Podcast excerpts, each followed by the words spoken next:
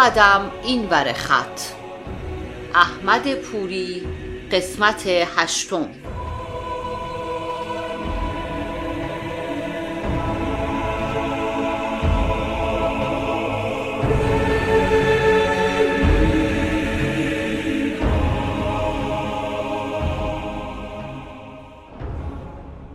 چهارده. در طول راه کاویانی درباره سردرود و مردم آن صحبت کرد. گفت خاله در آنجا از احترام خاصی برخوردار است ولی مردم بعد از ماجرای رشید کمی به او حساس شده اند. باز هم تأکید کرد که باید در اتاقی که برایم مرتب خواهند کرد زندانی باشم و تا دو سه روز اصلا دیده نشوم. خدمتکار خاله چی؟ او به کسی نمی‌گوید؟ نه اولا بیست و چهار ساعته با خاله است. در ثانی چندین سال است عضو آن خانه است. زن دهن قرص و بسیار خوبی است. تانیا را که یادت نرفته. امروز بعد از برگشتنم از سرد رود می‌روم دنبال این کار. شاید بدهم وارتان ماجرا را در نامه ای به روسی برایش بنویسد و جوری برسانم به دستش. تو نگران نباش من حتما خبرش می‌کنم. از پنجره چوبی مشبک اتاق کم نور خانه خاله بیرون پیدا بود.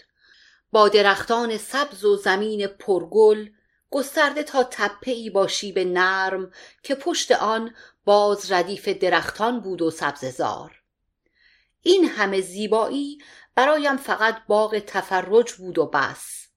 نمی توانستم بروم بیرون و دمی زیر سایه درختان نفسی بکشم و راه بروم.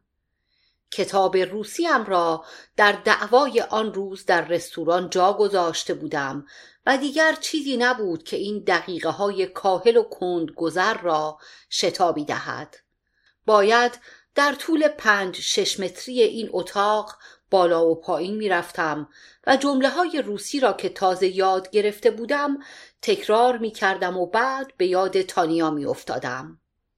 یاد خنده هایش وقتی صفتهای معنس و مذکر را اشتباهی به جای هم استفاده می کردم. یاد بحث مواد مخدر می افتادم.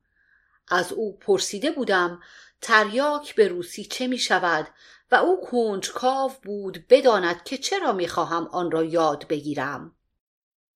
گفته بودم تریاک اعتیاد می آورد. مخصوصا اگر از آن در فاصله های معین استفاده کنی. باز قانع نشده بود. مثال زده بودم اگر هر روز ساعت پنج سر بسات بنشینی دیگر فاتحت خوانده است یک لحظه سکوت کرده بود و یک مرتبه زده بود زیر خنده منظورت کلاس های من است؟ من گفته بودم روزهای جمعه که کلاس نداریم رأس ساعت پنج حسابی خمارم و در حال چرت. این بار بیشتر خندیده بود. باید آنقدر بالا و پایین می‌رفتم تا خماری از ام بپرد و یک مرتبه تقعی به در اتاقم بخورد و توبا خانم با صدای زیر و جیغ مانندش بپرسد که بیدارم یا نه و بعد دو گوشه چادر لای دندانها با سینی چای بیاید تو و بگوید که اقدس خانم آمده و می‌خواهد مرا ببیند و من مثل فنر از جا کنده شوم و بپرسم اقدس خانم زن حمید آقا؟ بله کجاست الان؟ دارد تو حیات با خانم حرف می‌زند و تا بیایم از دریچه کوچک رو به حیات نگاه کنم اقدس خانم را ببینم که چادرش را مرتب می کند تا وارد اتاق شود و خاله پشت سرش هیکل سنگین خود را آرام می کشاند به طرف اتاق من. سلام. سلام عرض کردم. چه خبر؟ حمید آقا حالش خوب است؟ حمید آقا را صبح بردند. بردند کجا؟ دوست سطفانش با یک پاسبان آمده بود دم در. یواشکی به من گفت نگران نباشم. فردا پس فردا آزاد می شود. خودش می‌دانست قرار است امروز ببرندش. دیشب دو تا نامه به من داد که برسانم به دست شما. اقدس خانم از توی پاکتی زرد رنگ دو پاکت سفید کوچکتر درآورد و به طرفم دراز کرد.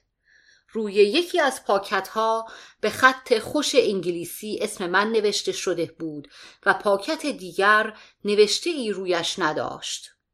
با عجله نامه ای را که اسم خودم رویش بود باز کردم. نامه تانیا بود به انگلیسی. ماجرا را فهمیده بود و کلی نگران بود. با پدر در میان گذاشتم. به این نتیجه رسیدیم که شما باید هرچه زودتر بروید حالا که ویزا هم آماده است ماندنتان در اینجا خطرناک است. چشمم به سرعت کلمات را بلعید تا ببینم باید تنها بروم یا من تصمیم گرفتم با شما بیایم. پدر می‌گوید اصلا صلاح نیست شما تنها بروید. و باز توی کلمات میدوم تا ببینم تکلیف تولیا نامزد تانیا چه می شود که قرار بود آخر ماه بیاید باکو. چیزی در این باره ننوشته. از من خواسته آماده باشم. ممکن است یک نفر را بفرستند که مرا از اینجا ببرد. حواسم نبود که اقدس خانم و خاله و توبا دم در ایستاده اند و نگران چشم دوخته اند به من. بلا فاصله از آنها خواستم بیایند تو و بنشینند. خودم هم نشستم و به دو متکای کنار پنجره تکیه دادم و نامه دوم را باز کردم. حمید مفصلا ماجرا را توضیح داده بود و نوشته بود که ایت کریم از ما دو نفر شکایت کرده و تو را به عنوان کارمند استانداری که از تهران آمده معرفی کرده است. سطفان دوست حمید تلاش می کند ایت کریم را راضی کند که از شکایتش صرف نظر کند. حمید نوشته بود که وارتان توانسته به طریقی با تانیا ملاقات کند و چون ممکن است قبل از رفتن مرا نبیند چند آدرس و اسم را در ورقه دیگری که جوف پاکتنامه اوست برایم فرستاده که در باکو بروم سراغشان و خبری از آنها به وارتان بدهم تا به خانواده هایشان برساند. اقدس خانم همچنان نگران چشم در من دوخته بود. نامه را که گذاشتم کنار گفتم جای نگرانی نیست. حمید آقا فردا پس فردا میآید خانه. شما چه؟ من فعلا اینجا هستم تا ببینم چه می شود راستی علی کوچولو چه کار می کند؟ خیلی بهانه شما را می گیرد گذاشتمش پیش آبا.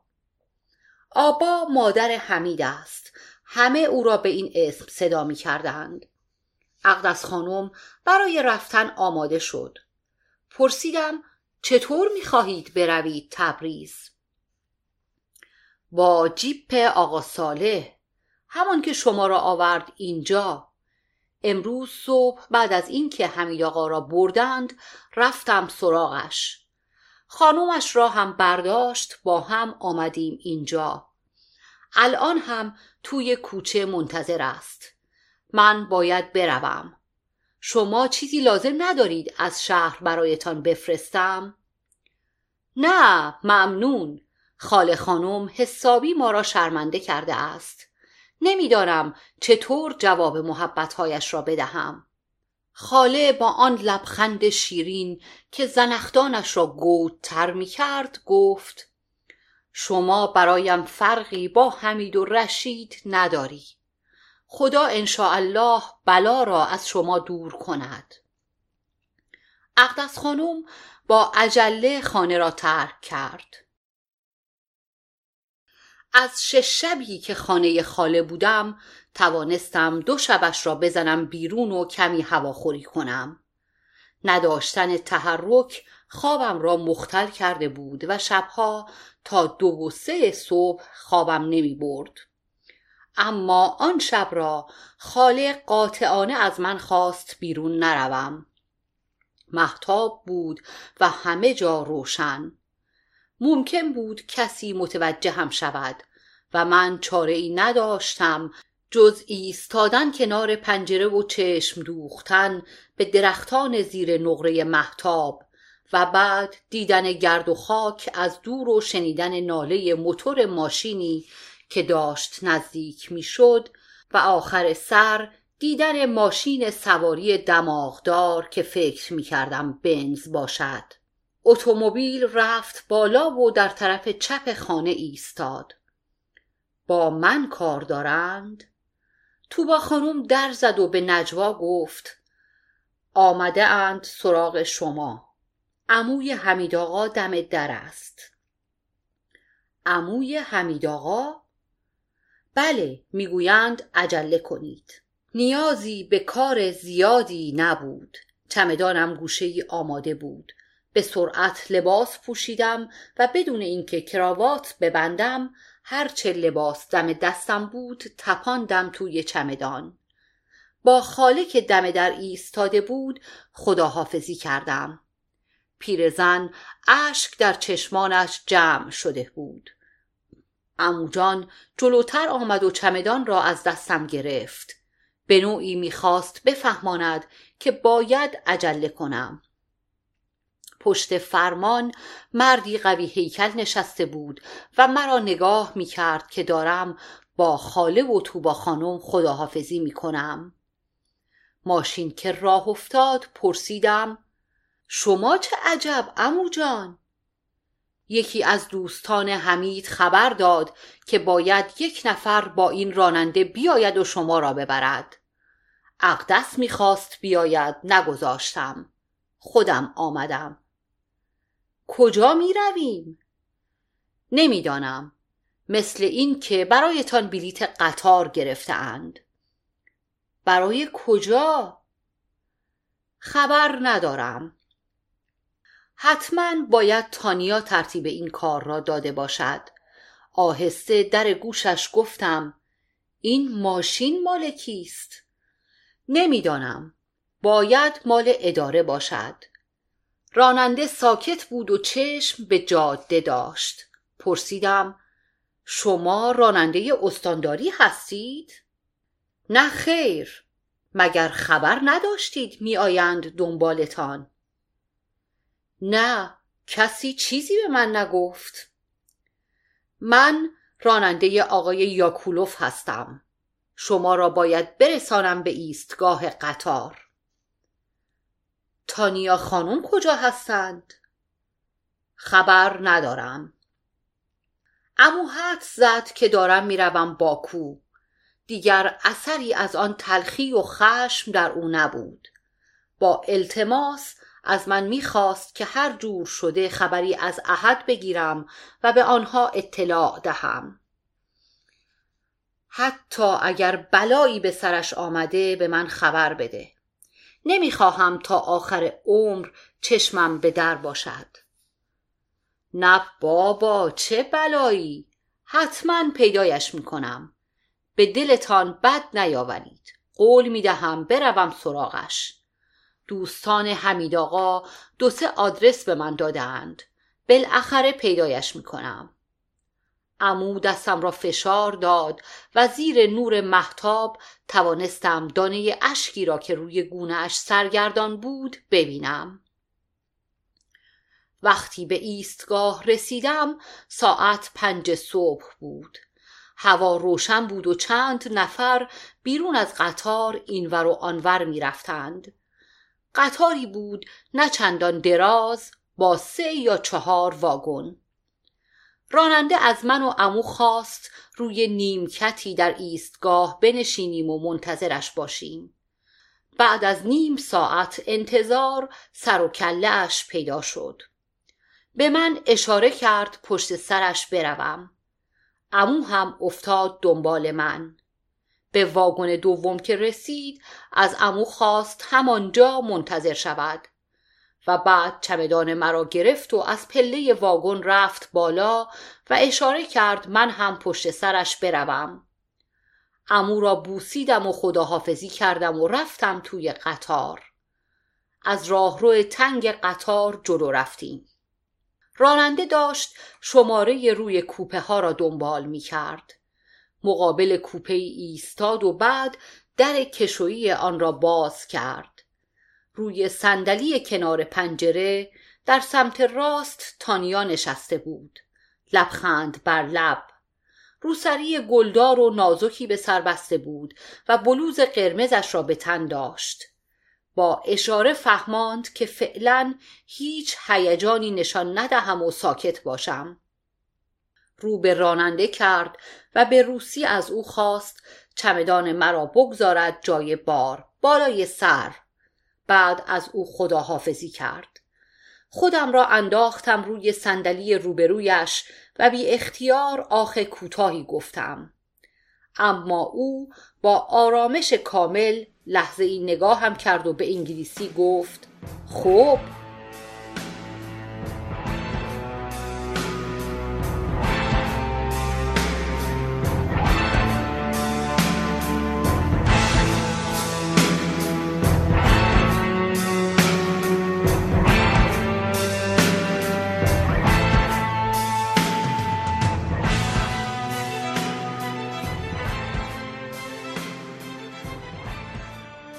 پانزده. داستان گرفتاری من و ماجرای ایت کریم برای تانیا مهیج بود. با دقت به آن گوش کرد و آخر سر نفسی از ته سینه کشید. شانس آوردی. اگر گیرشان می افتادی معلوم نبود چه به روزت می آمد باید از این آقای کاویانی خیلی ممنون باشی. لطف بزرگی در حق تو کرد. کاش من هم بتوانم کاری برایش انجام دهم.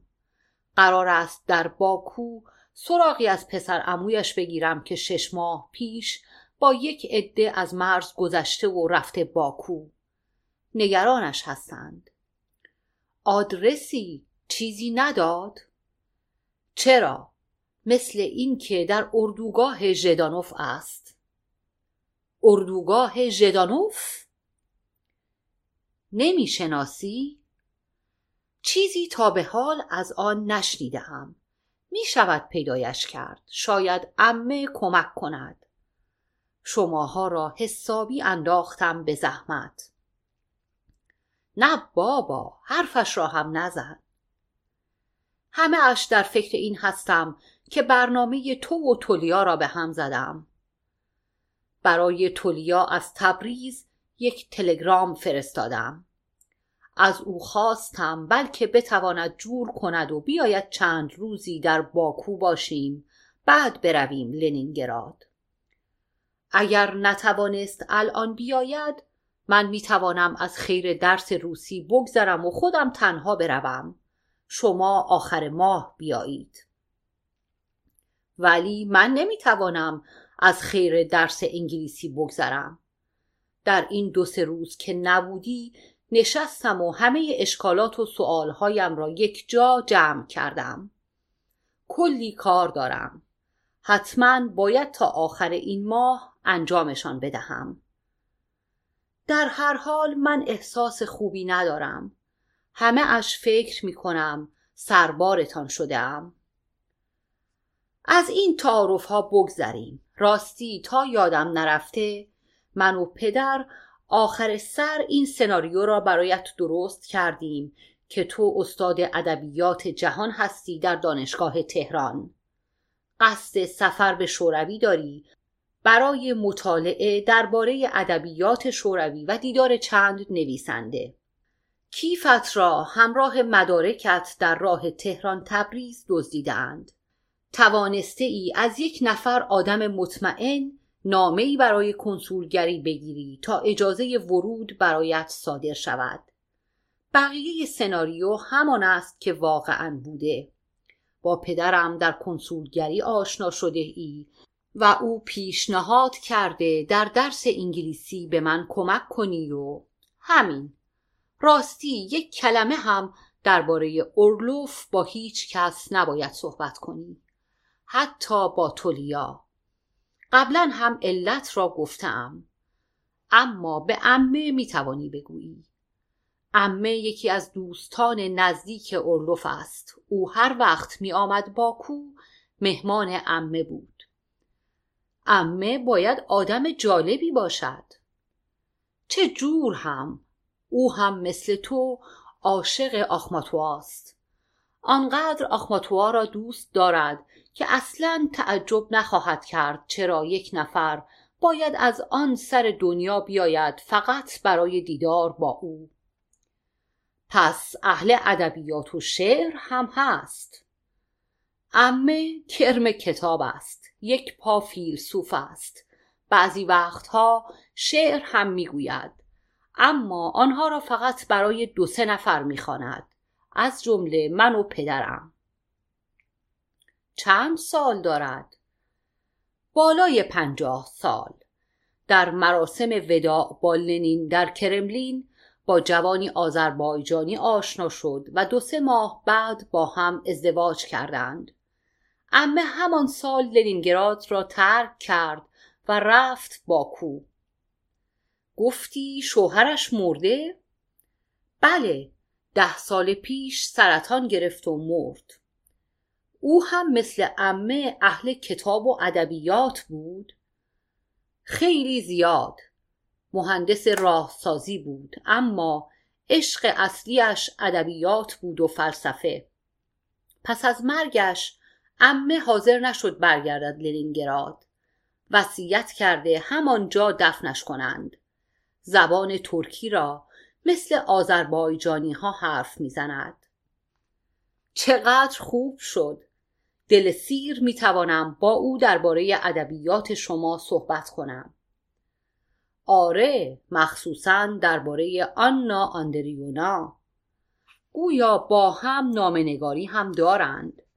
امه سرش درد می کند برای بحث اما اصلا از جدل خوشش نمی آید تا طرف کمی سختگیری می کند و از منطق دور می شود بحث را تمام می کند تولیا هیچ وقت با او کنار نمی آید آخر سر آنقدر عصبی می شود که من پادرمیانی می کنم امه همیشه کوتاه می آید سر چی بحث می کنند؟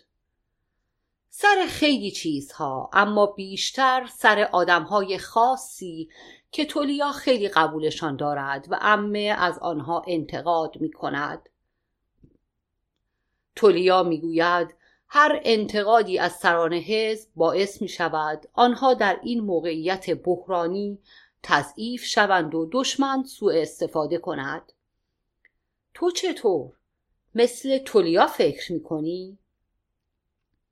نمی‌دانم بعضی وقتها حرفهایش به نظرم خیلی قابل قبول است اما همیشه از اینکه آدمها را خیلی سیاه و سفید می‌بیند وحشت می‌کنم. همین اورلوف را مثلا. چشم دیدنش را ندارد. چرا؟ چون اورلوف نویسنده ها و شاعرانی را دوست دارد که چندان مورد قبول حزب نیستند. تولیا می‌گوید آخر سر این اورلوف جاسوس از آب در میآید. با خنده گفتم حالا اگر بشنود که اورلوف در انگلستان است؟ اصلا حرفش را هم نزن. پای همه من تو پدر من. کنسولگری به میان کشیده می شود اصلا نباید یک کلمه هم بفهمد. شیطنت کردم. تو خودت فکر می کنی اورلوف چطوری رفت انگلستان؟ نمی‌دانم. پدر از روزی که این مسئله را فهمیده گیج است. من هم همینطور. مثل اینکه پس از ناپدید شدنش بارها رفتهاند سراغ خانواده و دوستانش. حالا چطور متوجه نشده اند او رفته آنور دنیا نمی‌دانم. کاش با شما بیشتر حرف می‌زد. کاش توی نامه اش چیزی هم درباره خودش مینوشت. اورلوف چیزهایی درباره کسی در لنینگراد می گفت که عادت دارد لباسهای قبل از انقلاب بپوشد. تنها زندگی می کند و حرفهای عجیب و غریب می زند. حتما منظورش بوریس است. آدم بسیار باسوادی است ولی بعضی وقتها قاطی می کند می‌گوید که مسافر زمان است. از سال 1905 آمده است. کمی از این چیزها می‌گوید و بعد دوباره برمیگردد به حالت عادی. اما چون اطلاعات تاریخی خیلی خوبی دارد هر چه که درباره آن سالها می‌گوید چنان دقیق است که همه را واقعا به شک میاندازد. این کار برایش نوعی تفریح شده. اول از این حرف ها می‌زند بعد خودش همه چیز را به شوخی می‌گیرد. آدم جالبی است. وقتی رفتیم لنینگراد حتما تو را با او آشنا می کنم. حتما می‌خواهم ببینمش.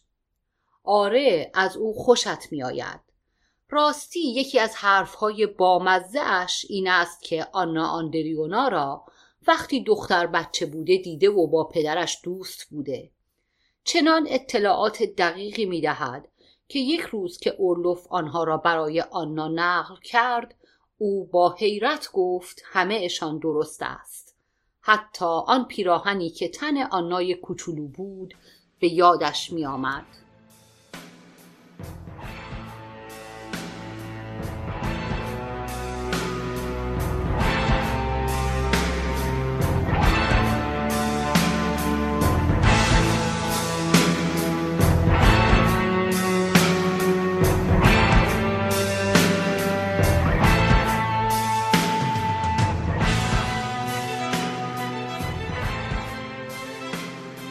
فصل پنج باکو یک سناریوی تانیا را برای این افسر خوشقیافه و چهارشانه ای که از پشت میزش به من خیره شده بود تعریف کردم شما قبلا این خانم و پدرش را می شناختید؟ تانیا را؟ بله عرض کردم که همان روزی که برای ویزا رفته بودم با پدرشان آشنا شدم و بقیه را هم که برایتان تعریف کردم شما در تبریز تدریس می کنید؟ نه در تهران چه درس می دهید؟ گفتم خدمتتان که در دانشگاه ادبیات جهان درس می دهم ادبیات ما را هم درس می دهید؟ قبل از انقلاب را بله ولی در نظر دارم دانشجویان را با ادبیات امروز اتحاد شوروی آشنا کنم چقدر می خواهید اینجا بمانید؟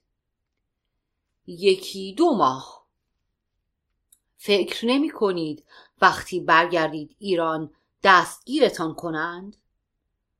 به چه جرمی؟ گذرنامه که ندارید. دو ماه هم در یک کشور کمونیستی مانده اید فکر نمی کنند جاسوس هستید. امیدوارم چنین فکری نکنند چون واقعا نیستم. افسر با صدای بلند خندید. این را شاید من باور کنم اما هموطنان شما چه؟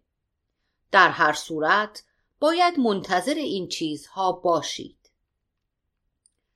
روی برگه ای چیزهایی نوشت و مهر بزرگ و گردی را زیر آن زد و گفت این برگه همیشه پیشتان باشد. هر جا هویتی از شما خواستند این را نشان بدهید. برگه را برداشتم و بلند شدم. تانیا در راه رو بود و انتظارم را می‌کشید. با عجله کاغذ را از دستم گرفت و به سرعت خواند و لبخندی چهرهش را باز کرد. عالی است. خب برویم. از ساختمان گمرک آمدیم بیرون. تانیا سراغ قطاری را گرفت که قرار بود ما را به باکو برساند.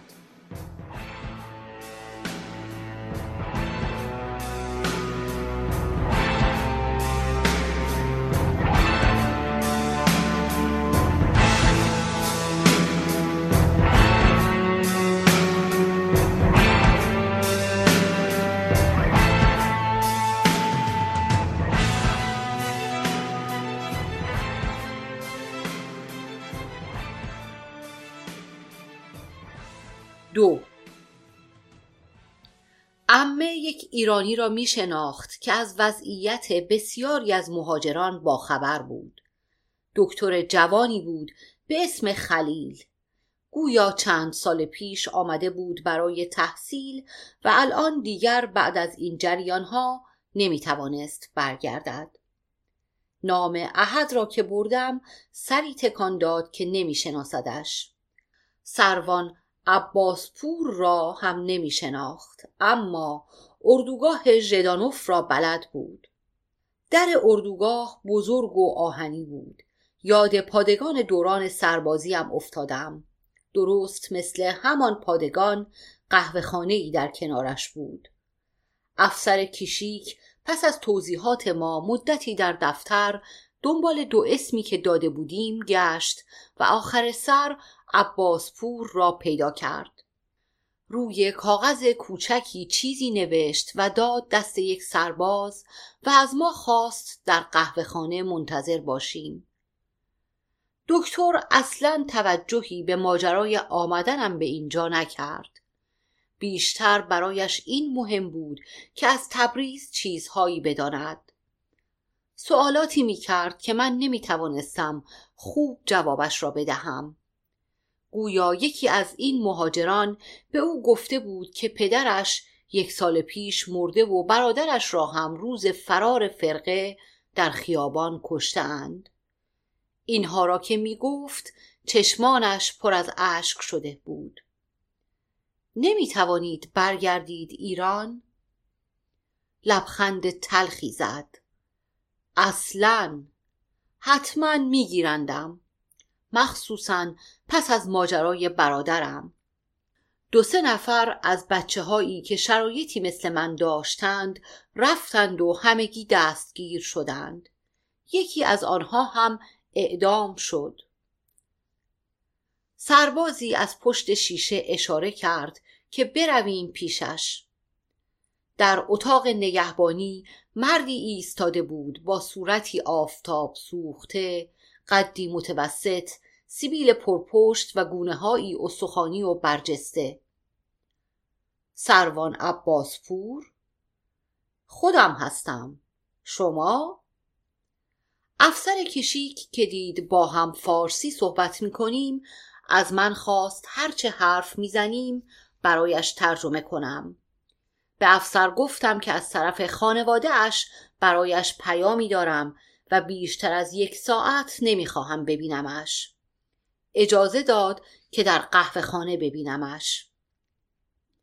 عباسپور مات و مبهوت نگاهم می‌کرد. من از طرف حمید کاویانی آمدم برادر رشید پسر عموی احد. گویا احد با شما از ایران خارج شده. سروان عباسپور چند لحظه نگاهم کرد. چرا خود حمید نیامد؟ نمی توانست آمدن به اینجا که ساده نیست. من هم برای کار دیگری آمده ام حمید از من خواست سراغی از احد بگیرم. از کجا فهمیده بودند ما اینجاییم؟ درست نمی‌دانم ولی احتمالا موسیو وارتان از این مسئله باخبر بود وارتان ساعت ساز؟ بله شما او را می‌شناسید؟ بله در واقع اگر او کمک نمی کرد من هم نمی توانستم بیایم اینجا احساس کردم تا حدی فکرش آسوده شده احد اینجا نیست کجاست؟ بردندش اردوگاه دیگر جایی نزدیک سیبری. چرا؟ داستانش مفصل است. وقتی با ما آمد هیچ مدرکی با خودش نداشت. معمولا کسانی را که مدرک ندارند یک نفر باید در اینجا شناسایی و تایید کند. شناسایی ما را قبول نکردند.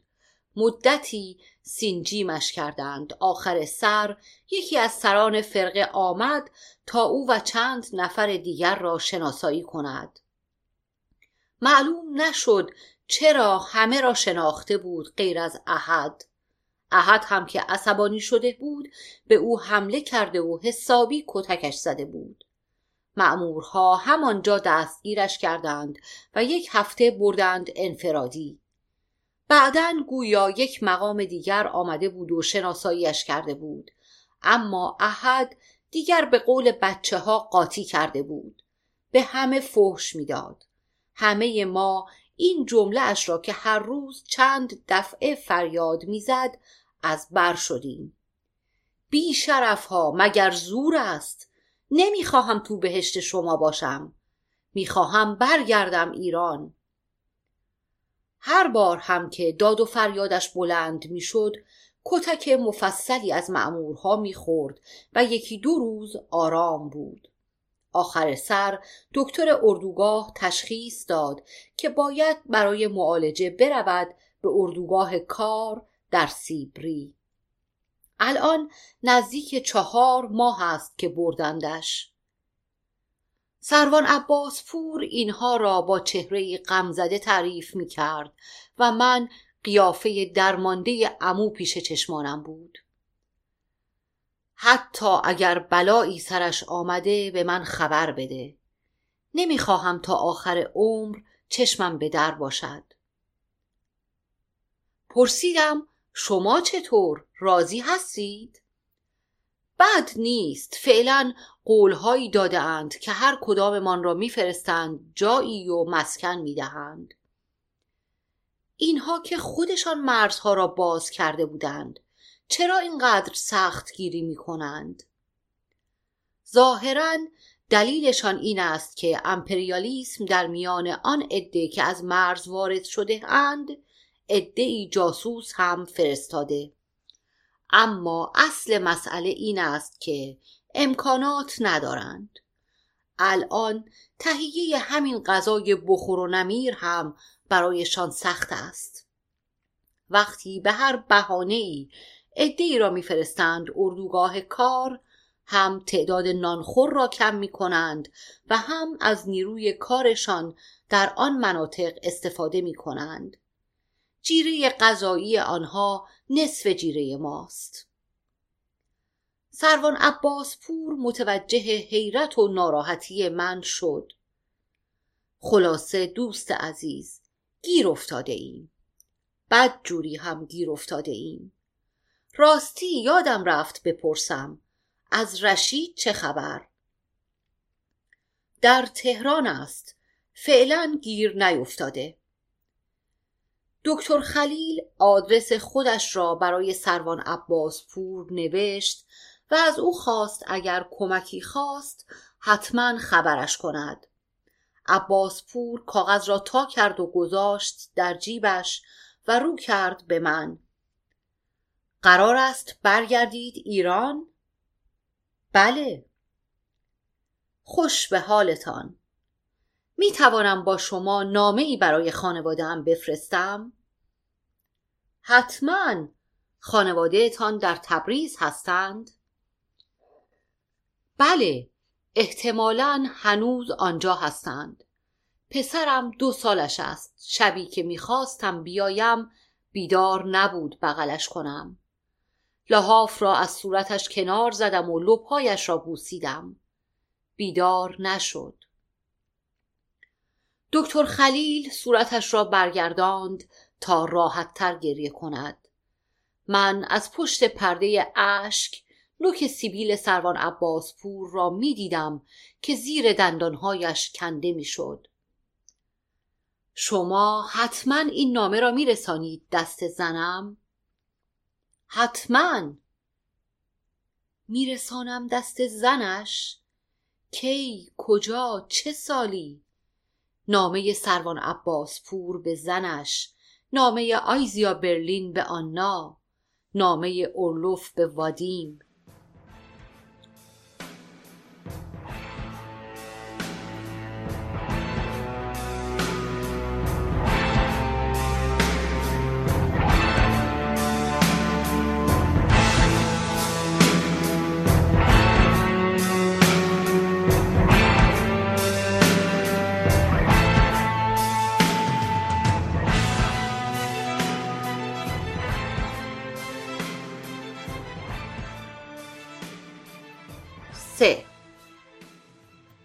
برایم یادآور شخصیت رمان‌های قرن نوزده روسی بود تنها چیزی که نداشت لباس اشرافی آنها بود اما همین دامن بلند و گلدار و پیراهن ساتن و آستین کوتاهش در عین سادگی به خاطر انتخاب درست رنگ و طرح به نوعی فاخر به نظر می آمد.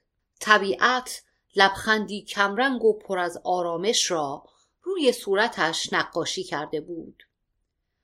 پس در واقع آنا آندریونا تو را کشانده به اینجا. از همان اول مرا با زمیر تو خطاب کرده بود.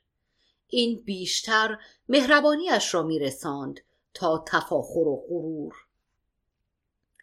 بله قصد اصلی دیدار اخماتواست حتما خیلی ها از این کارت تعجب کردند. کاملا درست است. دلیلت را که شنیدند قانع نشدند اما سکوت کردند. دقیقا. خب ظاهرا دیگر نباید برای شما توضیح بدهم. همه چیز را خودتان خوب می‌دانید. اما آن دلیل اصلی را که خودت میدانی و نمی‌گویی نمی‌شود حد زد. کدام دلیل؟ همان که اینقدر محکم است که تو را کشانده به این ور دنیا. خیلی وقتها ممکن است دلیل محکمتری باشد اما کسی باورش نمی کند می‌گویند یک روز زنی از نجاری می‌خواهد برایش کمدی بسازد. نجار این کار را می کند و مزدش را می گیرد و می رود. فردای آن روز زن پیش نجار می آید و می گوید که کمد خوب درست نشده و هر وقت قطار از کنار خانه می گذرد کمد می لرزد و سر و صدا می کند. نجار می آید و کمد را بازرسی می کند و ظاهرا نقصی در آن نمی بیند. می رود توی کمد و در را می بندد تا وقتی قطار آمد از تو ببیند کجای کارش عیب دارد. در همین حال مرد خانه می آید و از سر اتفاق در کمد را باز می کند و نجار را در آن می بیند. با خشم زیادی فریاد می زند تو اینجا چه کار می کنی؟ نجار بخت برگشته می گوید اگر بگویم منتظر قطار هستم که باور نخواهی کرد. امه چنان خنده ای کرد و روی صندلی ننویش عقب رفت که گفتم همین الان از پشت می‌خورد زمین. چشمهایش اشک افتاده بود. تانیا که چیزی از حرفهای من نفهمیده بود از امه خواست داستان را برایش ترجمه کند. او هم در میان خنده خلاصه ای از آن را گفت و تانیا هم شروع به خندیدن کرد. امه با تهمانده خنده اش رو کرد به من و پرسید خب حالا اگر من بگویم که اولوف را پنجاه سال بعد در تهران دیدم و او نامه ای را که یکی از اشاق معروف آخماتوا به او نوشته بود و هرگز نتوانسته بود برایش بفرستد. داد به من که بپرم این ور زمان و آن را برسانم به آخماتوا. باور خواهید کرد؟ خنده از چهره امه هنوز پاک نشده بود. چرا که نه؟ مگر نجار بدبخت دروغ می گفت تانیا اسم اورلوف را تشخیص داده بود. از امه خواست این قسمت را برایش ترجمه کند. امه در جوابش گفت باشد برای وقتی دیگر. و تانیا اصراری نکرد. امه تانیا را به زور قانع کرد که با هم برویم ساحل و دم غروب قدمی بزنیم. تانیا از ساعت دو که نامه تولیا به دستش رسیده بود خود را در اتاقی حبس کرده بود و گریه می کرد. امه چند دقیقه ای رفته بود پیشش و بعد تنهایش گذاشته بود. این پسر خیلی تلخ است خیلی چطور؟ نامه تندی به تانیا نوشته و گفته که اگر واقعا دلش می‌خواست چند روز با او باشد این برنامه را به هم نمی‌زد گویا چیزهای دیگری هم نوشته و تانیا را حسابی اذیت کرده است. خیلی بد شد. همه اش تقصیر من بود. تقصیر تو چرا؟ اصلا این چیزها بهانه است. تولیا همین است. خشک غیرقابل انعطاف قدرت طلب و غیر منطقی. تانیا اشتباه بزرگی کرده. این دوتا اصلا به هم نمی آیند چطور شد تانیا او را انتخاب کرد؟ در کمسومول مسئول گروه تانیا و سه نفر دیگر بود. زنها قبل از هر چیزی دنبال مرد قدرتمند هستند. قدرت حتی مهمتر از قیافه و خیلی چیزهای دیگر است. آدمهای معروف را می‌بینی؟ هر زنی را که اراده کنند می‌توانند رام کنند. فکر می‌کنی چرا؟ چون قدرت دارند. معروفیت نوعی قدرت است. زن از اینکه در رقابت با دیگران توانسته کسی را که خیلی های دیگر آرزویش را دارند به دست آورد احساس لذت می کند تولیا در کمسومل مقامی قابل توجه داشت. کلی قدرت و اختیارات دستش بود. البته هنوز هم هست. تانیا هم مجذوبش شد. بعدها فهمید که تولیا از قماش خانواده ما نیست. اما باز این واقعیت را فدای موقعیت و قدرت حزبی تولیا کرد. این دوتا زمانی که از هم دورند مسئله ای ندارند اما تا به هم می‌رسند دعوایشان شروع می شود برای اولین بار از وقتی که امه را دیدم چهره اش را غم پوشاند و به نقطه بیرون از پنجره خیره شد. یکی از موضوعهای دعواهایشان هم من هستم. تولیا می‌گوید من برجوا هستم و ضد انقلابی. چرا؟ چون مثل او برده اسمهای معروف و رهبران حزب نیستم.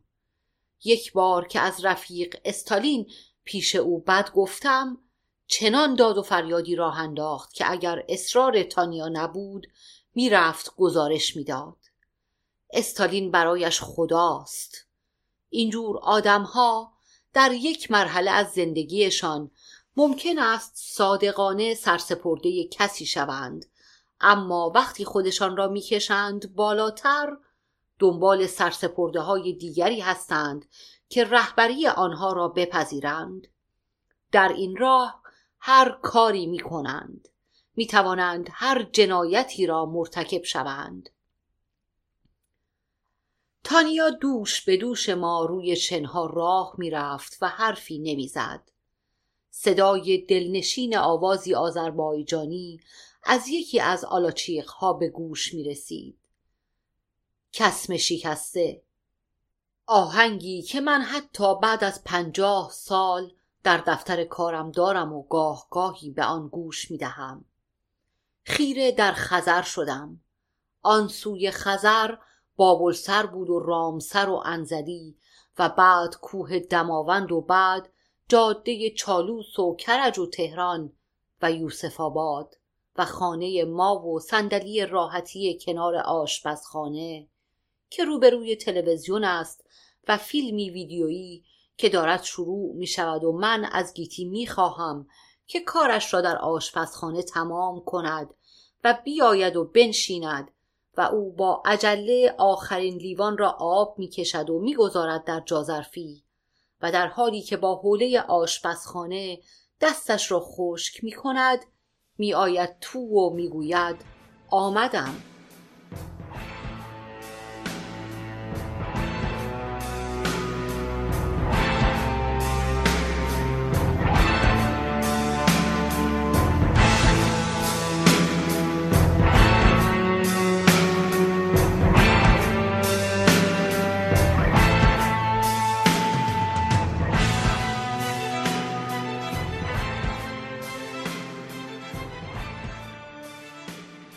چهار.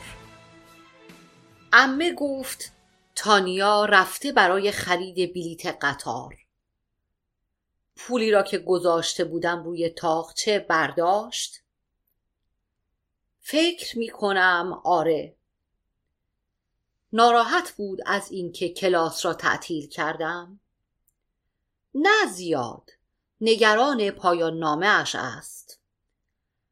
چاره ای نداشتم.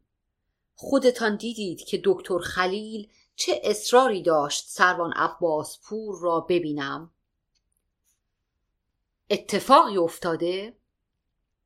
آره یک اتفاق خیلی بد. چه شده؟ احد را که یادتان هست. همان که بردندش سیبری؟ بله. خب. مرده. سکوت از سقف ریخت پایین و هر دو ما را غرق کرد. امه چند لحظه به بیرون از پنجره خیره ماند. چرا؟ اینجور که معلوم است نوعی خودکشی بوده. شب از اردوگاه زده بوده بیرون. ظاهرا می‌خواسته فرار کند و پیاده خودش را تا جایی برساند. دو روز بعد جسدش را توی برف ها در ده کیلومتری اردوگاه پیدا کردند. تفلی عباسپور چطور فهمیده؟ افسری که از آنجا منتقل شده به اردوگاه ژدانوف برایش تعریف کرده. گویا می‌دانسته که احد با او آمده بوده اردوگاه. حالا عباس پور با تو چه کار داشت؟ از من خواست خبر را به خانوادهش بدهم. وای چه کار سختی! این کار را می کنی؟ نمی‌دانم. اصلا وضعیتم مشخص نیست.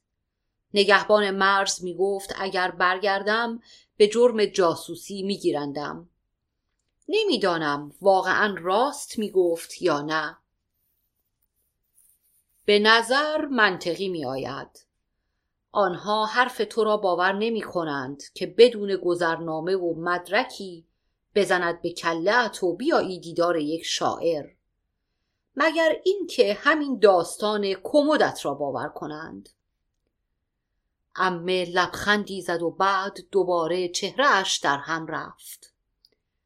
این احد زن و بچه هم داشت؟ زن و یک پسر دارد. پسرش یکی دو سالش بیشتر نیست. من ندیدمشان. امه آه بلندی کشید. این هم یکی دیگر از هزاران هزار. به آمارشان یک نفر دیگر هم اضافه شد. بشر هنوز دارد در ماقبل تاریخ زندگی می کند تاریخ انسانها این نیست این تاریخ توحش است. یک مرتبه ایستاد و نگاه گنگی به من انداخت. میدانی چه آرزویی دارم؟ دلم می‌خواست این داستان تو و اورلوف واقعی بود و از تو درباره پنجاه سال بعد میپرسیدم. خیلی دلم می‌خواهد بدانم این بازی تا آن روزها هم کشیده شده یا نه. تانیا در زد در را به رویش باز کردم. هوای گرم لبهایش را سرخ کرده بود. بدون مقدمه گفت سهشنبه عصر ساعت پنج از باکو حرکت می کنیم. کی به لنینگراد می رسیم؟ لبخندی زد. عجله نکن. دو روزی در راه هستیم.